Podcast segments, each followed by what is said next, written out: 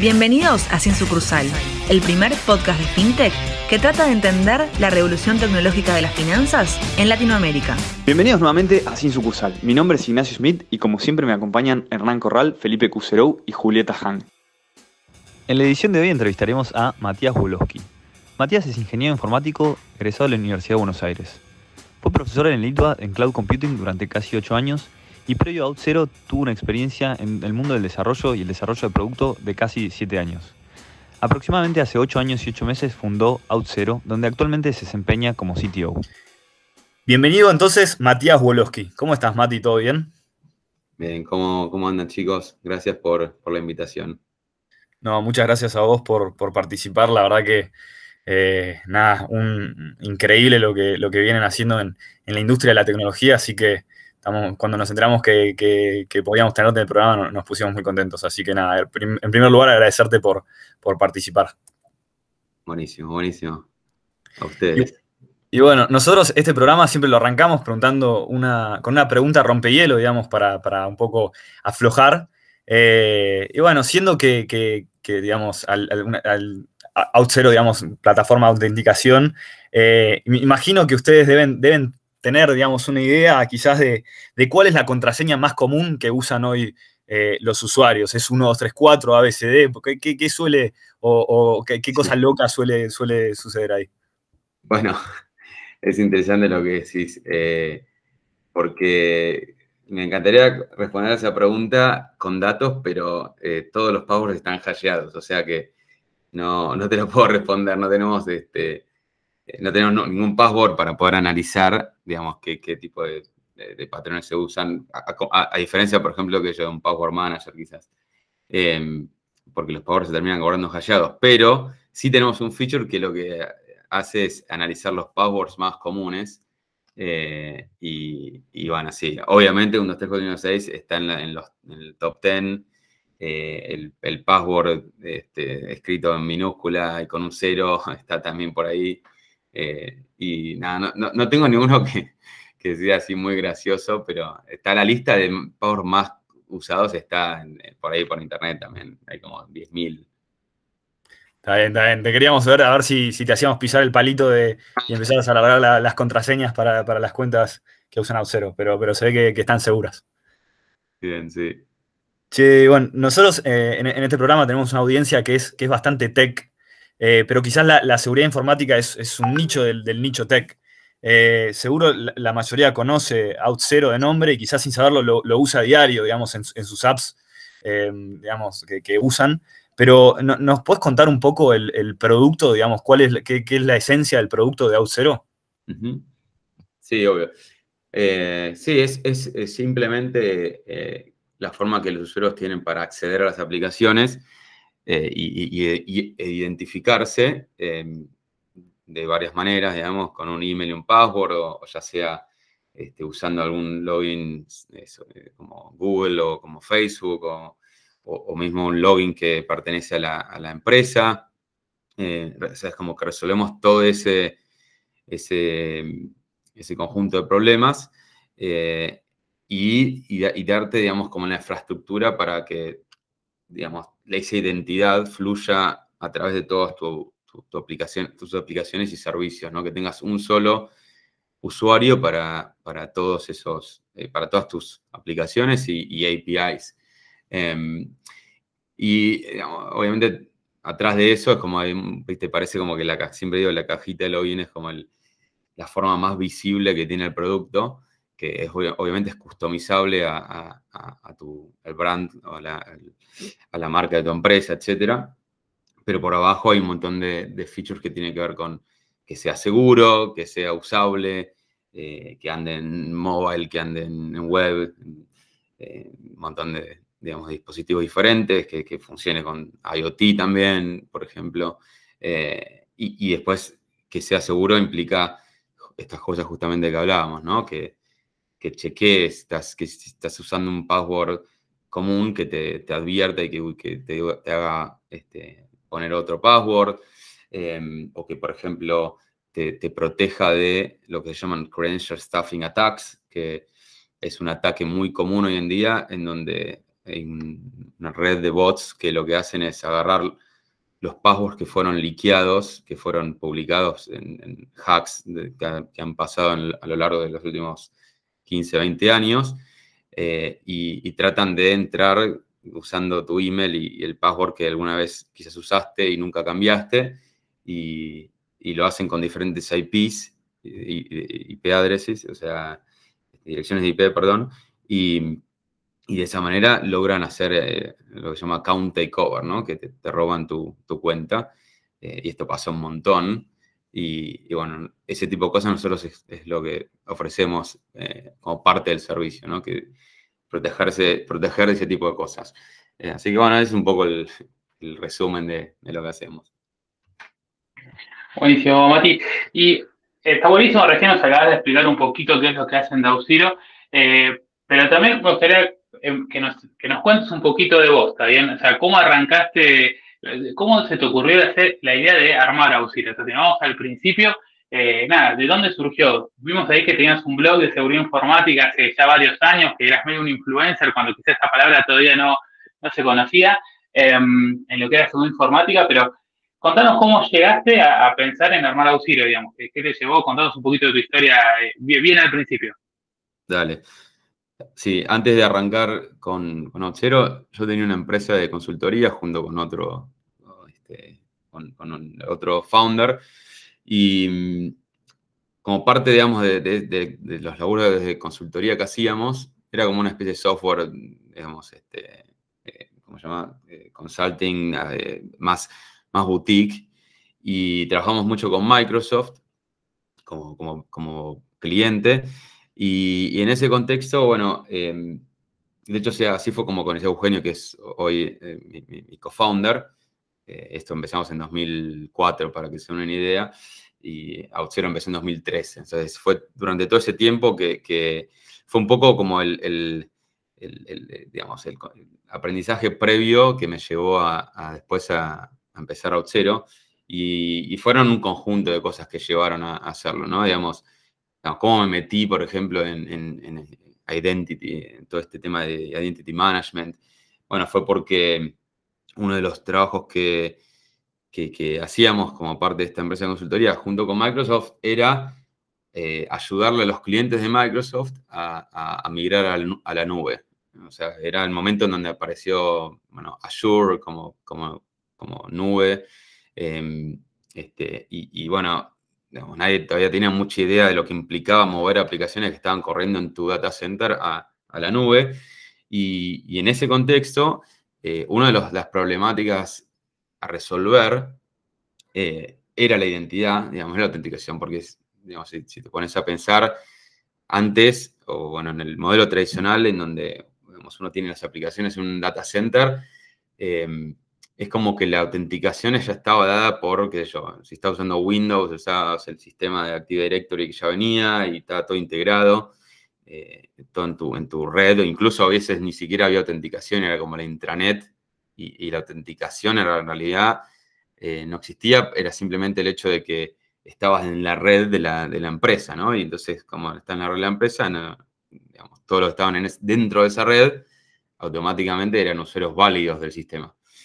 Em, pero bueno, eso cambió completamente con la nube, eh, porque la nube obviamente no está en tu data center y este, los usuarios es como que no, no tenés control sobre los usuarios. Entonces, cómo resolver el problema de la autenticación en ese contexto era, era un tema, digamos. Y, junto con Microsoft, digamos, nosotros trabajamos en ayudar a crear este, como guías de, lectura y, y escribimos un libro al respecto, em, de cómo resolver, de cómo básicamente sacar el proceso de autenticación de las aplicaciones em, y ponerlos en una cosa afuera de las aplicaciones para que lo, que resolvía eso, que es una, arquitectura, digamos, que lo que resuelve es eh, que al sacarlo vos digas, bueno, no importa dónde está corriendo la aplicación, yo voy a hacer que el usuario se loguee, se autentique en, otro lugar, en otra dirección de Internet, ¿no? Que, puede estar en mi data center, puede estar en, otra nube, puede estar en cualquier lado, puede ser Google. Eh, y como de alguna manera destripar ese pedazo de, la aplicación y ponerlo en una cosa afuera. que digamos, si te pones a pensar, ese es el core también de lo que es OutZero hoy. Em, pero bueno, hacer, ese, hacer todo eso en ese momento era súper complejo. Eh, digamos, es un poco la, realización de, digamos, de esos años de, tratar de implementar esa arquitectura con productos que existían en ese momento, de Microsoft o de IBM o de Computer Associates o, de Oracle. Em, esa arquitectura estaba muy buena como, como que resuelve ese problema de esa manera, pero muy compleja de, implementar, tenés que ser como medio un experto en los protocolos que, se implementaban, que, se usan para, resolver esto, que son SAML y, no sé, bueno, otros más. Y, bueno, en esa complejidad un poco este, es, lo que, lo que se, hizo aparente y, y, bueno, de a poco como empezamos a ver como que era una cosa que nosotros tenemos una idea de cómo poder resolverlo de forma más, más elegante, digamos, ¿no? Así que eso fue un poco la previa a, eh, a, a, Buenísimo, Mati. Em, y ahí, un, poco ya como para preguntarte, o sea, ya, trabajando en Zero y todo el camino recorrido, eh, ¿cuál ves que es, digamos, la, evolución o el próximo paso natural del clásico usuario y contraseña que usamos hoy en día eh, quizás ya delegando en un tercero, muchos usan directo sus credenciales de Google o de Facebook o de Apple, etc. Eh, pero ¿hacia dónde vamos? Eh, ¿hay, una batalla o alguien está liderando esa batalla para, eliminar, el usuario y contraseña? Sí, diría más, claro, a ver, sí, hay, un montón de cosas pasando. El, principal, digamos, la cosa a eliminar es el password. Digamos, cuando uno dice usuario contraseña, en realidad es el password más que el usuario. El usuario, digamos, es la forma en que vos te identificás, que puede ser un seudónimo, puede ser un email, puede ser un teléfono. Eso tiene que seguir existiendo. Em, o no, también puede ser que, no, no que, todos seamos anónimos como está pasando con, la, Web3, digamos, ¿no? Que eso es un, private key, eso es un wallet address. Pero bueno, todavía no vayamos a ese, a ese futuro. sigamos en Web 2 por un, por un tiempito este, pensando en, cuál es el futuro. Y la, y la, cosa es que sí, hay un montón todavía de legacy, de, password. Em, y el password, o sea, obviamente es una solución de, los años 70 que está obsoleta en el sentido de que no escala porque al tener los usuarios tantas aplicaciones em, y, con diferentes formas de, o políticas de, passwords y, y, formas de, digamos, de autenticarse, eh, es como que no, funciona más el password en sí y, los usuarios terminan haciendo lo que hacen, que es usar el mismo password para todos lados, no saben cómo usar los password managers, los que lo pueden usar buenísimo, pero muchos no lo saben. Em, así que yo creo que, digamos, el primer, digamos, la primera gran batalla es, esa, es, es, el eliminar el password y la forma en que se se está atacando eso es un estándar que está dando vueltas ahora de la W3C que se llama WebAuthn, que lo que hace básicamente es, em, darte la posibilidad de generar una, una, clave privada, además usando criptografía de clave pública privada, y usar algún dispositivo, ya sea una, key este, externa tipo esos YubiKeys o, o ese tipo de cosas, eh, o mismo los, em, los este, dispositivos de biometría que vienen algunos ya, eh, digamos, en nuestros teléfonos o mismo las, laptops que vienen ya con, el Touch ID, que lo que, lo, van a, lo que permiten básicamente es reemplazar el password con eso, ¿no? Em, y eso, bueno, obviamente va a llevar un tiempo aunque se adopte por varias razones. Una es que no todos los dispositivos todavía tienen eso. Y la otra es que eh, las aplicaciones tienen que poder adaptarse a recibir eso. Fíjate que en, todo lo que es native, digamos, eh, de alguna manera se, empezó a resolver con el tema de Face ID o Touch ID o lo que sea en los teléfonos. Eh, y, es como una especie de hack, pero funciona bien, que lo que hacen en muchos es como que guardan el password utilizando como, la, digamos, la forma que funciona es que guardan el password en el Vault, en el, como el keychain del teléfono, y la forma en que lo puedes traer ese password es usando tu cara. O sea, solamente puedo traer el password, digamos, del keychain usando mi cara o mi, o mi, dedo. Y esa es la forma en que de alguna manera es como en vez de tener que poner mi password todo el tiempo, ahora puedo poner mi cara. Y así, así es que, bueno, los, home banking son mucho más usables este, simplemente por ese pequeño hack que solamente se puede hacer en nativo. Pero la experiencia en sí es muy similar, ¿no? Es la experiencia de que yo puedo lugar a cualquier lado usando mi, cara o el dedo.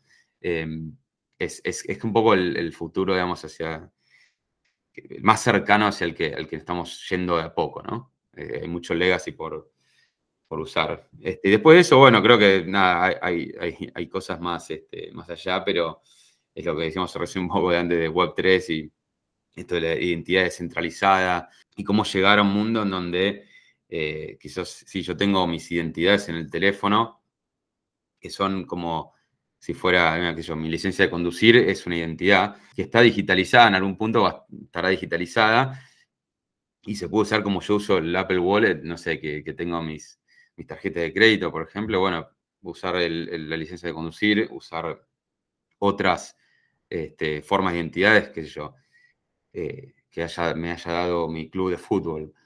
Bueno, sabemos, Mati, que la seguridad informática siempre, siempre es relevante, ¿no? En, prácticamente todas las, techs. Pero, pero viene habiendo como un boom fuerte en, el sector fintech que al mismo tiempo maneja, maneja dinero por lo tanto, probablemente haya mucho más intención de, digamos, romper con esa seguridad y al mismo tiempo mucho más, eh, mucha más sensibilidad de cara a los usuarios por, por sentirse cuidados y eh, por que la, autenticación funcione de la mejor forma posible sin ningún tipo de riesgo. Eh, desde OutZero, ustedes, digamos, independientemente de la industria, ¿tienen, ¿hacen diferencias? Digamos, ¿Tienen una relevancia mayor en el mundo fintech lo que es la, eh, el, grado de seguridad o, la fricción que se le mete al usuario porque, eh, porque tenga una autenticación correcta, o es para todas las industrias tiene que ser, digamos, el estándar de autenticación eh, al máximo? ¿Cómo, cómo funciona? ¿Me, ¿Nos podrás explicar un poco? La, realidad es que es como que el, santo grial de, cualquier este, industria es que el usuario se, lo, se, autentique lo más rápido posible, con la menos fricción posible y de la forma más segura posible. Esto, si, todos podemos lograr eso, es como que llegar a eso es lo mejor, ¿no? O sea, que, nunca haya un problema de, a la hora de autenticarse, que, se olvide el power, etcétera, etcétera. Y que por otro lado, que no, no entre ninguna persona que no tendría que entrar. En FinTech, obviamente, eh, digamos, si vos mirás la industria pre-fintech, esas dos eh, dimensiones, como pongámosle user experience y, seguridad, es tipo, es como que estaba la, vara de seguridad en el, al tope y la de vara de user experience al cero, ¿no? Todos usamos los home banking y sabemos que, no sé, te hacen desloguearte cada, no sé, 15 minutos, te hacen pedir, este, te piden la, que cambies la contraseña, te ponen políticas que no tienen sentido, etc. eso, eso es un poco la, era pre. Ahora, en FinTech, ahora, ¿qué pasa? Es justamente el valor de FinTech que es remover toda esa complejidad, este, hacer que eso sea mucho más, eh, más fácil de, usar, porque es el valor que te trae, te trae el, que yo, no sé, Voilà o la aplicación que sea. Em, entonces, es como que de una manera es, subir las dos dimensiones al máximo. O sea, vos querés que el usuario tenga la menos fricción posible y que además haya, tenga los, mejores protecciones en cuanto a la seguridad. Y, ese es un poco lo que vemos en este, esta, nueva etapa, que sobre todo en FinTech, este, pues necesito el, tope de las dos, ¿no? Em, en otros casos, por ejemplo, que yo, si vas a media, bueno, la parte de seguridad no es tan relevante como es en fintech, porque no estás guardando plata, pero, sin embargo, lo que está pasando mucho, que es lo que contaban antes, es esto de los, los credential stuffing attacks, em, que, lo que implica es que hoy lo que está pasando es que todas las, aplicaciones, todos los, los servicios, tienen algún tipo de, valor detrás, una suscripción de algo. Un caso un diario, bueno, es una, suscripción a un diario que vale, yo, 200 pesos, 500 pesos, 100 dólares, 10 dólares, Netflix, etc. Bueno, esos, esas suscripciones después en el mercado negro tienen un valor. O sea, si yo logro entrar a tu cuenta, después la puedo vender en el mercado negro por la mitad porque tengo, tu, tengo el acceso y eso pasa un montón. Entonces, si bien decís ahora, bueno, quizás a un diario no le interesa tanto la seguridad y el segundo factor, etcétera, pero por otro lado, empezó a pasar esto un montón y, entonces sí también le interesa la seguridad. Em, entonces, al final es como que estamos yendo a este, a este objetivo que es que la menor fricción posible y la mayor seguridad posible, no importa la industria que sea. Y eso es un poco, en realidad, la misión nuestra en Outzero también, ¿no? Lograr eso. No te pierdas ningún capítulo. Recordá que podés seguirnos en Twitter en arroba sin sucursal, en Instagram en arroba sin.sucursal o seguir en Spotify para enterarte de cada nuevo episodio. Ahora volviendo un poco más del enfoque también eh, del producto en general de, de em, y contando un poco la historia, eh, ¿qué nos puedes contar como la anécdota que tengas de quizá el, eh, un feature que le hayan apostado mucho o alguna idea que tenían que había apostado mucho y que no funcionó. O sea, no, nos gusta entender estos procesos de cómo van iterando. Un producto bueno tiene mucha iteración eh, y está bueno entender, digamos, en qué cosas pensás que decís, la verdad que si esto lo tenemos que hacer de vuelta, no lo haríamos porque, porque quizá el mayor pifie que, pensamos. ¿Y qué nos podrías decir de, todo lo que hicieron ahora? Quizá incluso ligado al sweet spot que hablabas recién, ¿no? Que decías que encontrar este equilibrio en, o en media que de repente friccionaban menos, eh, creo que, está interesante. Eh. Sí, em, o sea, con respecto a, qué feature o qué cosas, la verdad es que em, sí hemos hecho features, digamos, quizás que, que después no fueron tan usados, pero la verdad es que dentro de todo la plataforma fue evolucionando de forma muy orgánica, muy en base a, feedback de, los clientes. Y sí, obviamente hay cositas, pero creo que el, eh, digamos, un aprendizaje sí que, por ejemplo, que, tuvimos es em, al principio cuando, digamos, hicimos, Auxero te permite extender el, producto usando código, ¿no? Vos, vos escribir código en el dashboard, que yo cada vez que se hace un login, quiero que, no sé, llames a esta base de datos, agarres esta información y la pongas en, eh, en el token que va a terminar dándosela al usuario. Es un, feature muy potente que, que lo implementamos muy temprano y es de los más usados porque permite hacer esta, digamos, estos requerimientos de, última milla que siempre existen. Y, en un momento, eh, digamos, ese feature es como que veíamos que era tan potente que dijimos, ¿no estaría bueno hacer esto como sacarlo afuera como un producto aparte y venderlo para a, los, eh, a los programadores, digamos, como otra cosa? Y, bueno, lo, hicimos. Esto, imagínate, era 2016. O sea, habíamos empezado hace tres años y que nosotros arrancamos en 2013. Y bueno, nos engolosinamos con esa idea y, de alguna manera, bueno, tratamos de ser un spin-off de un producto nuevo que si bien era, si lo, éramos vendérselo a la misma audiencia que compra Outzero, que es los programadores, y, digamos, tenía sentido, el, aprendizaje ahí, digamos, fue que es como que el, hecho solo de hacer Outzero y venderlo y, todo lo que implica eso, ¿no? El marketing, la gente de ventas y, eh, digamos, esa es, la vaca lechera, era Outzero, obviamente. Y poder abrir otro frente con otro producto que tenía, si bien el mismo, el mismo, el mismo comprador, tenía otra dinámica de, de venta, porque el problema que resolvía era otro, eh, un poco subestimamos, eso. Y, digamos, como la idea tenía todo el sentido, pero después cuando en la ejecución fue muy difícil llevarlo a cabo porque el 95% de la energía estaba puesta en hacer que Auxero funcione.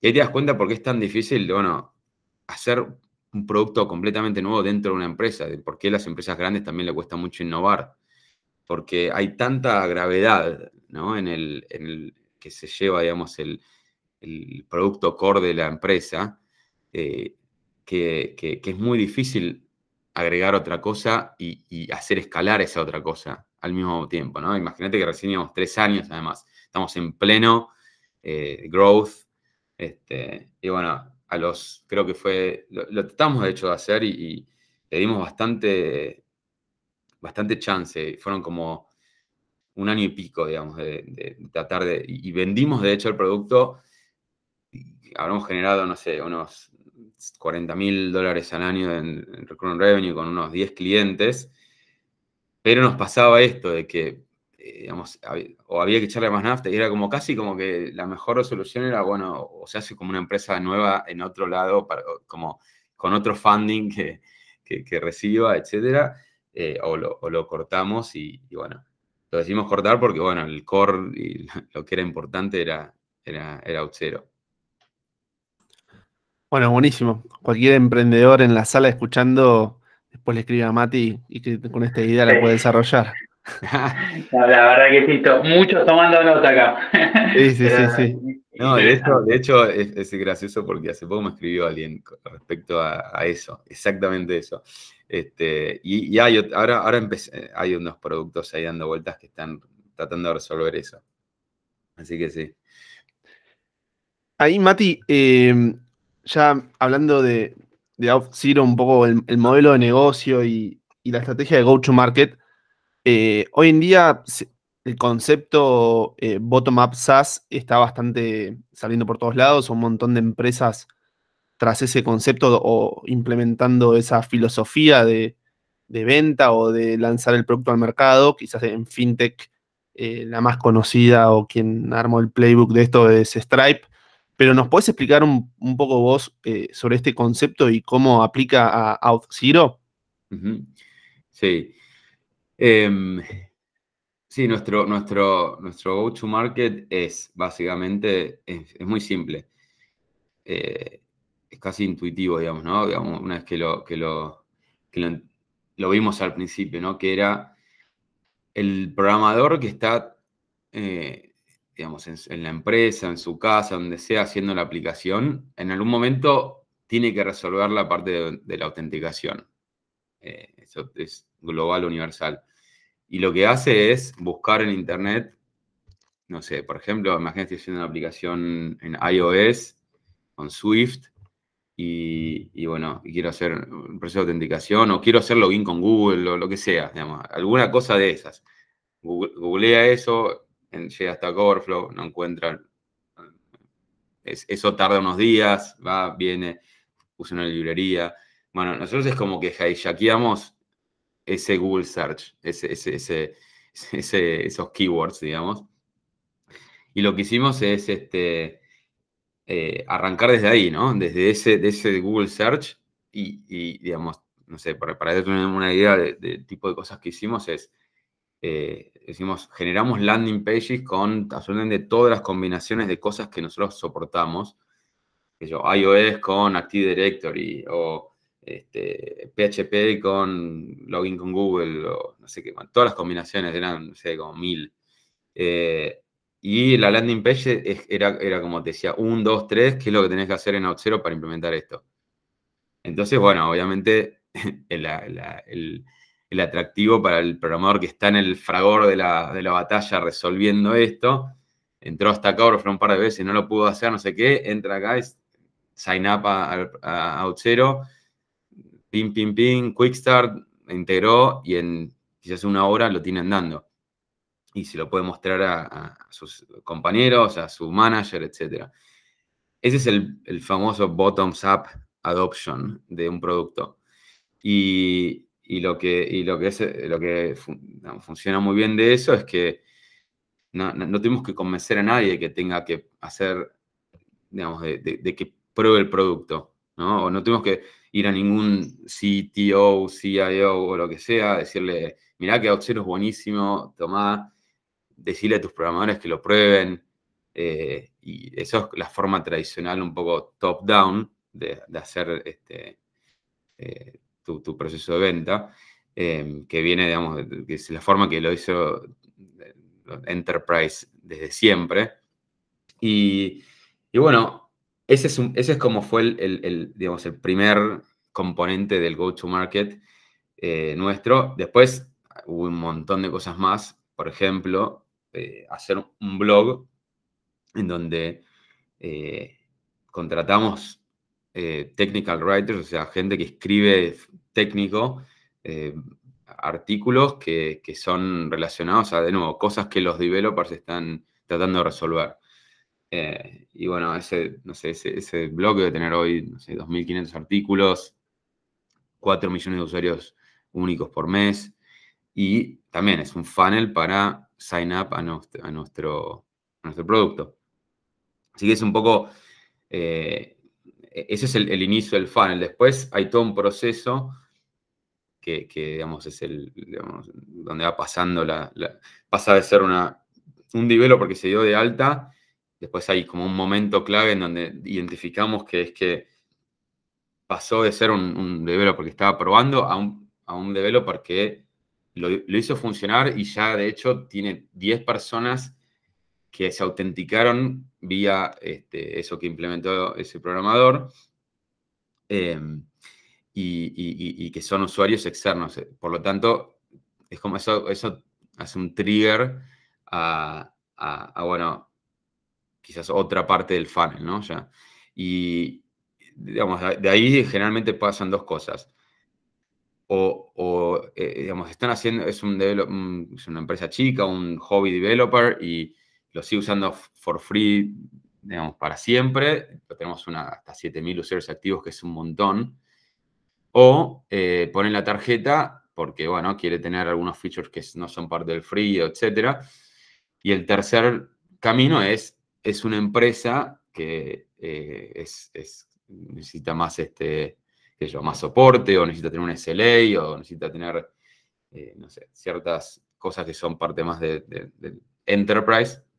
Entonces eso llega a un, eh, a, lo llaman los este, ADRs, que son los que califican una oportunidad. Y ahí empieza el, todo el flow, digamos, del pipeline de, ventas, ¿no? que, es el típico pipeline de enterprise sales. Eh, así funciona el, el go-to-market fue un poco larga la respuesta, pero espero que sirva. Me, imagino que, cualquier persona que, trabaje o tenga interés en growth también tomó, tomó bastante nota en esta respuesta. Eh, Súper interesante. Em, sabemos que este año los, adquirió, los adquirió Octa por una cifra histórica.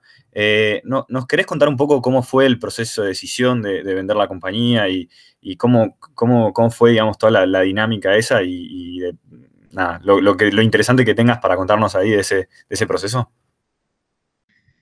Sí, em, sí fue, fue obviamente un, un sub recontra milestone, eh, hito en la, en, la, en la, historia nuestra. Nosotros, la verdad es que sí, íbamos, íbamos a hacer un IPO, ese era el, el camino al que estábamos yendo. Em, de hecho, teníamos bastante preparado todo. Y, y bueno, surgió esta, esta oportunidad la verdad es que nosotros, digamos, una cosa que siempre con Eugenio teníamos claro es que, es que tuvimos un montón de ofertas a lo largo del tiempo y, bueno, siempre como que apunta, apostamos a, hacer all-in de nuevo a, a Outzero y seguir creciendo y seguir haciendo la compañía. También porque en, una venta, bueno, es muy emocional todo, ¿no? Digamos, uno, uno deja lo que, de alguna manera, la sensación de que le está dando su bebé a otro, ¿no? Em, entonces siempre, siempre, bueno, fuimos para adelante con eso y, tuvimos una, política así de, nada, vamos, no, vamos a, venderlo, a vender a Obsero. Pero cuando se acercó, eh, Octa en realidad hablamos toda la vida con ellos, digamos, todos los años tuvimos una conversación con ellos, así que ya había unas ganas ahí de, juntarse em, de parte del CEO de, todo. Y, bueno, el última, en el último, digamos, ya tramo, es como que fue, em, bueno, obviamente que, hablar que la cifra digamos, fue, fue una cosa que no podíamos decir que no de una, ¿no? O sea, ya, había un deber fiduciario con el, con el board de, ya ponerlo sobre la mesa. Em, y después, este, la verdad es que la única empresa que, que, nosotros queríamos o, pensamos que podría ser un buen acquirer eh, eh, era Octa, porque es la única empresa realmente que es una empresa de, de identity como nosotros, que tiene la una, misión muy similar a la nuestra. Eh, es una, eh, digamos, eh, están apuntando a lo mismo que nosotros, solo que ellos atacan una parte del mercado que es, resolver la autenticación para empleados de una compañía y, la, compañía extendida, digamos, a aplicaciones y nosotros resolvemos eso para programadores haciendo aplicaciones. Em, y, lo que tiene muy interesante es que justamente esto es muy complementario. Ellos le venden a los que consumen software, nosotros le, vendemos a los que producen software. Por lo tanto, es como que tenemos las dos puntas del mismo hilo. Em, y eso es como que tiene un potencial de impacto muy grande.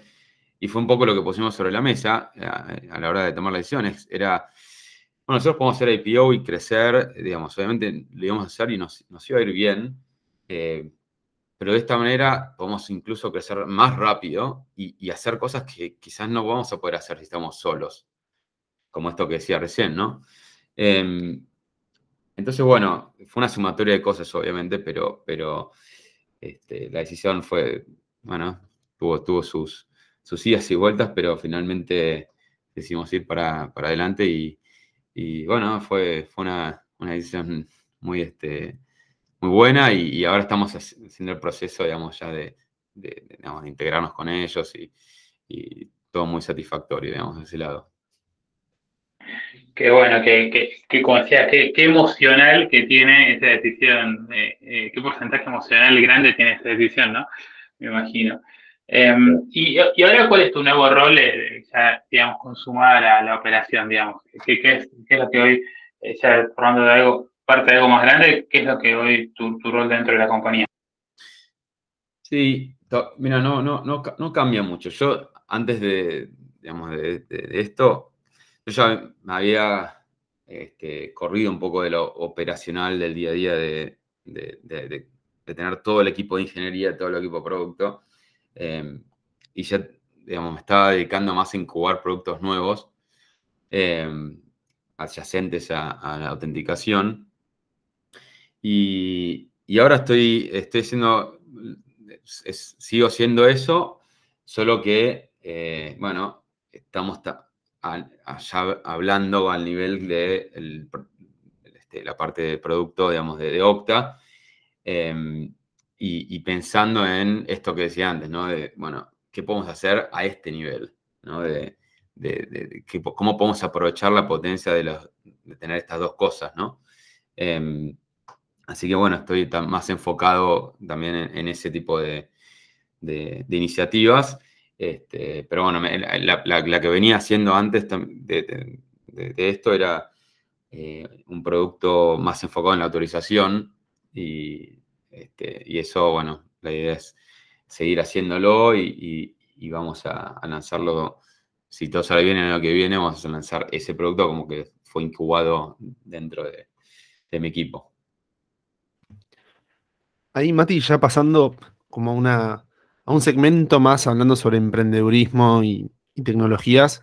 Eh, ya hace un ratito tiraste una idea para, emprender o un, problema para resolver, eh, pero mucha de la gente que nos escucha o está emprendiendo o tiene ganas de emprender.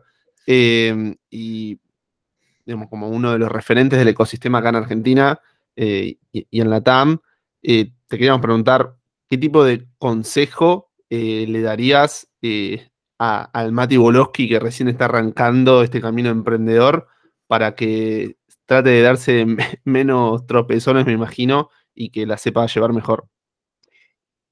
Mira, yo, tuve la, A ver, yo empecé a cero sin haber hecho nunca una empresa de producto, no saber lo que era Silicon Valley, levantar plata, o sea, no tenía ni idea de eso.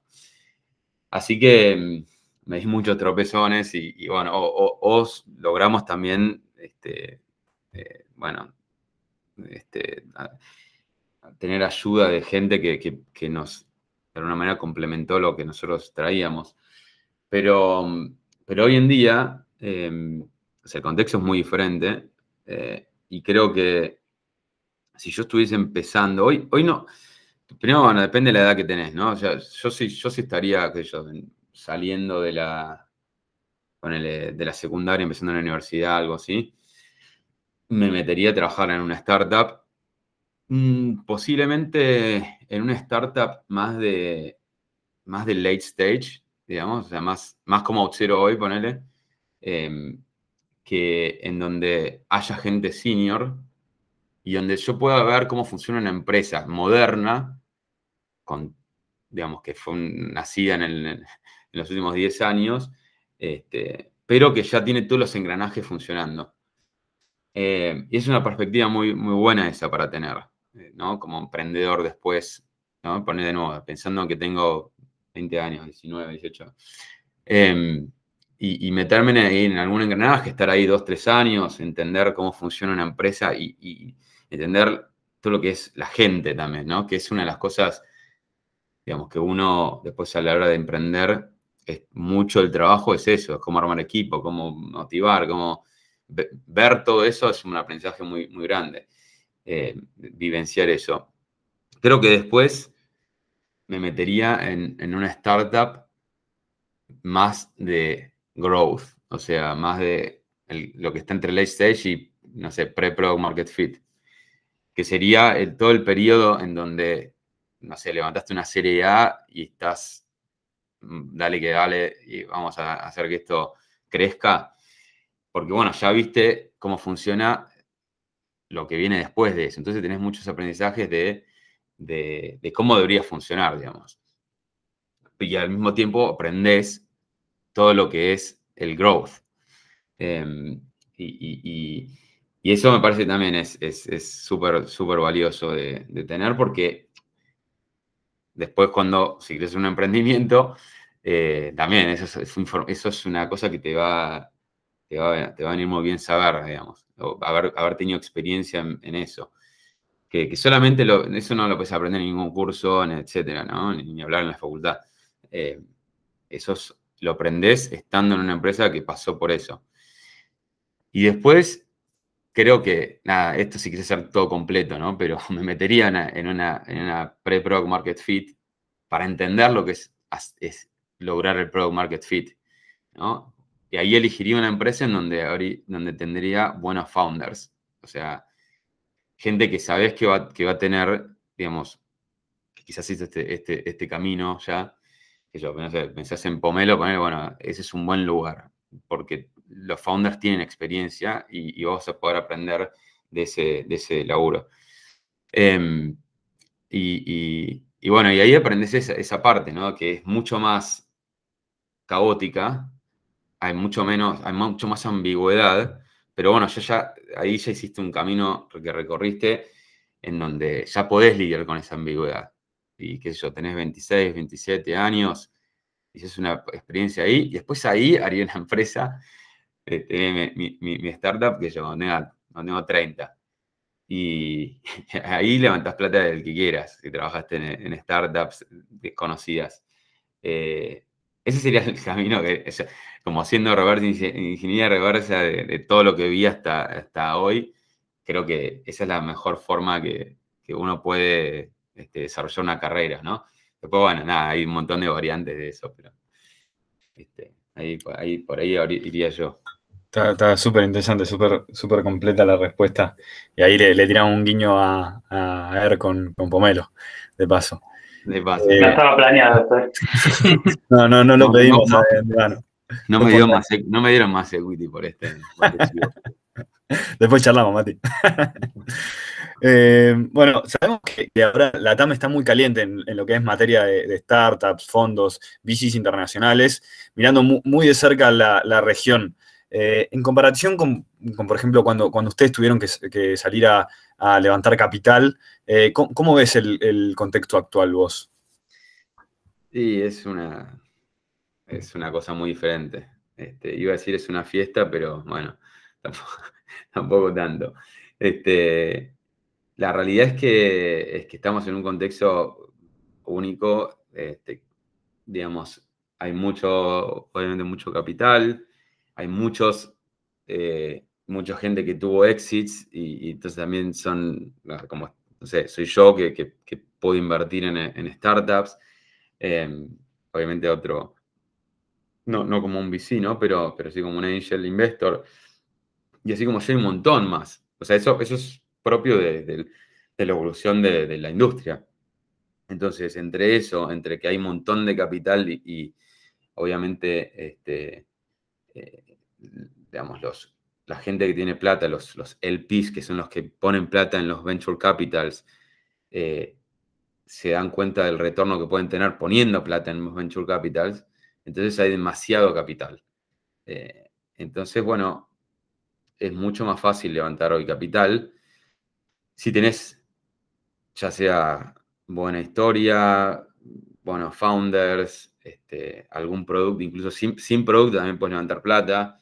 Eh, digamos, este, como, como es el caso también de los amigos de Pomelo, que están que, lograron hacer eso, pero ¿por qué lo lograron? Bueno, es porque nada, demuestran una experiencia y una, reputación que lo, que lo pueden hacer. Eso en el pasado quizás hubiese sido más difícil, eh, o quizás con otra evaluación, digamos, podría, podría ser levantado, pero, pero hoy, hoy es posible.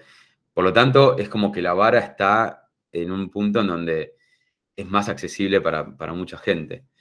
Em, así que, nada, sí, obviamente que si estás pensando en emprender, este es el mejor momento de la historia hoy. Este, y, creo que va a seguir siendo por un tiempo. ¿eh? O sea, no, no hay una no hay una, no hay una, una, ¿cómo se llama? No hay una perspectiva de que esto cambie eh, en los próximos seis meses, o ¿viste? que venga la gran crisis y que todo cambie, que vas a poner la plata en bonos del tesoro, y etcétera. O sea, no, no, no, se ve eso a futuro. Es más, está ahora con Crypt y todo el tema, este, está incluso más, eh, más loco todo, digamos. Así que eh, no sé a dónde vamos a llegar con este, con este, con este contexto, pero, pero por, lo, por lo pronto, si sos un emprendedor, es el mejor momento para, levantar. Qué bueno, qué bueno, qué bueno escuchar estas palabras con, con, con tanta experiencia. Eh, y ya yendo a, las últimas preguntas, Mati, una que te queríamos hacer es, eh, en Argentina se da un fenómeno de que la verdad cuando ves la cantidad de unicornios que salen con fundadores argentinos, eh, sobre la total de la población o tamaño de la economía, realmente es un número arriba de la media, ¿no? Eh, y a pesar de que es un contexto bastante también complicado el argentino. ¿Por qué consideras que se da esta situación bastante particular? Los unicornios eh, en Argentina. Sí, de, fundadores argentinos. ¿Por qué pensás que eso, digamos, termina siendo como por arriba de la media quizá de, lo que es otras, otros países, mismo latinoamericanos? Sí, Sí, creo que, a ver, definitivamente siempre, bueno, si vos ves en, Argentina, digamos, lo, que yo, a, nivel de programación, digamos, obviamente es difícil comparar, ¿no? De forma objetiva, pero em, yo tuve, bueno, antes de hacer de nuevo cero, hacía consultoría y vi un montón de lo que es el mundo de la programación en Latinoamérica. Y, no sé, por alguna razón en Argentina había más talento, siempre hubo más talento en, cuanto a eso. Lo ves de hecho ahora en cripto, que un montón de proyectos son hechos por argentinos. Y, cripto es bastante complejo como para decir, bueno, me voy a meter a hacer esto. Entonces, em, creo que ya esa, esa raíz, digamos, eh, es muy, es visible y bueno, los emprendimientos se hacen con gente, digamos, técnica y que entiende. Y después está bueno la, la qué yo, la, idiosincrasia argentina, digamos, el, el yin y el yang que tenemos los argentinos, ¿no? De, por haber nacido y, mamado el contexto argentino de, de, gambetear todo el tiempo bueno, es un skill que como emprendedor, después, nada, sirve. Es como, yo bueno, en inglés también sería una palabra que, que me gusta usar es resourcefulness, que poder hacer con poco mucho. Creo que eso es una gran cualidad de un emprendedor. Eh, sobre todo, digamos, o, digamos, e, este, esto de hacer los win-win, ¿viste? Hago algo que no sirva solamente para resolver una cosa, sino que repercutió en otras cinco cosas más. Eso también es ser resourceful, ser, ser, poder hacer con poco mucho. Em, y creo que tiene que ver con este músculo extra que, desarrollamos, por mal o bien, eh, por, el, por el contexto, digamos, eh, político, socioeconómico que tenemos.